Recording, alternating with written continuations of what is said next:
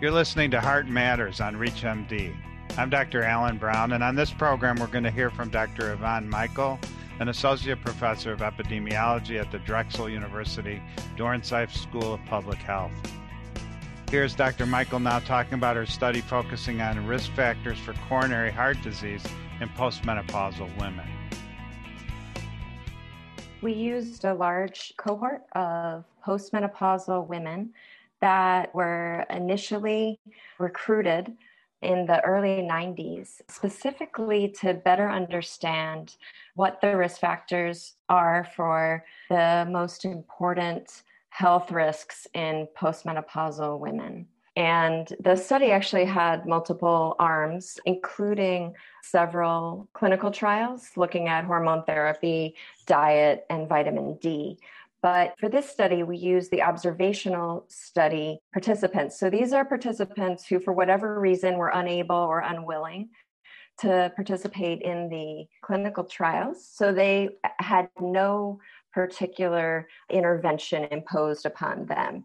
And the study just followed them, collected information about their characteristics, including occupation and some other psychosocial stress measures. We used follow up through 2015, and they followed these women very carefully for coronary heart disease outcomes. So, what we were able to do with this amazingly rich study of women was to characterize the women with regard to uh, three key measures of psychosocial stress. We looked at job strain, we looked at life event stressors, and we also looked at social strain.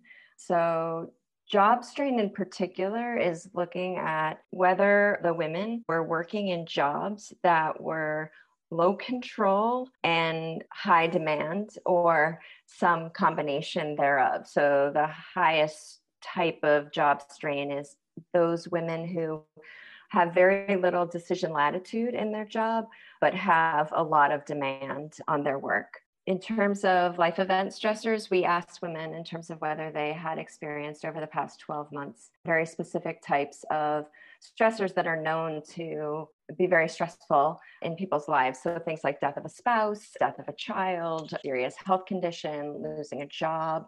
So serious things like that. And then in terms of social strain, there's a lot of research that shows the benefits of social connectedness, and that's very important. But we also know that sometimes those people that we are connected with socially may end up also creating stress through a lot of demands or bad interactions. And so we specifically looked at those negative attributes of social connectedness, what we call social strain. So we looked at all three of these types of stressors and we looked at them individually, like how they worked independent of one another. And then we also looked at how they might increase risk if they existed in combination. So if women had more than one high level of psychosocial stress.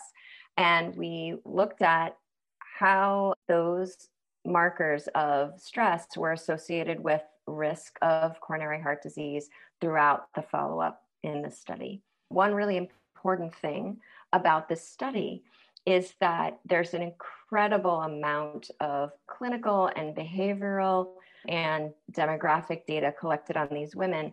So we are able to adjust in our statistical models for factors that might bias our findings. So, while this isn't a clinical trial and we can't be sure that the psychosocial stressors that we're looking at actually caused heart disease because of the detailed information on these women, we are able to adjust for these important third factors or confounders in all of our statistical analyses. We found that stressful life events and social strain were both associated with increased risk of coronary heart disease among this cohort of postmenopausal women. We also found that exposure to job strain and social strain work synergistically to produce a higher risk of coronary heart disease than would be expected from either stressor alone. We didn't find an independent association for job strain, and it seems like that's likely because job strain was confounded by socioeconomic factors that we weren't able to fully adjust for. The study population that we considered was primarily white women, but in line with the fact that we've seen these you know inequitable outcomes during the pandemic and we know that there's disparities in CHD among women of color and in particular black women so future research should really evaluate specific risks in non white women to better understand what's going on with that group. That was Dr. Yvonne Michael from Drexel University talking about her study focusing on risk factors for coronary heart disease in postmenopausal women. For ReachMD, I'm Dr. Alan Brown. To access this and other episodes in our series, visit reachmd.com slash heart matters, where you can be part of the knowledge. Thanks for listening.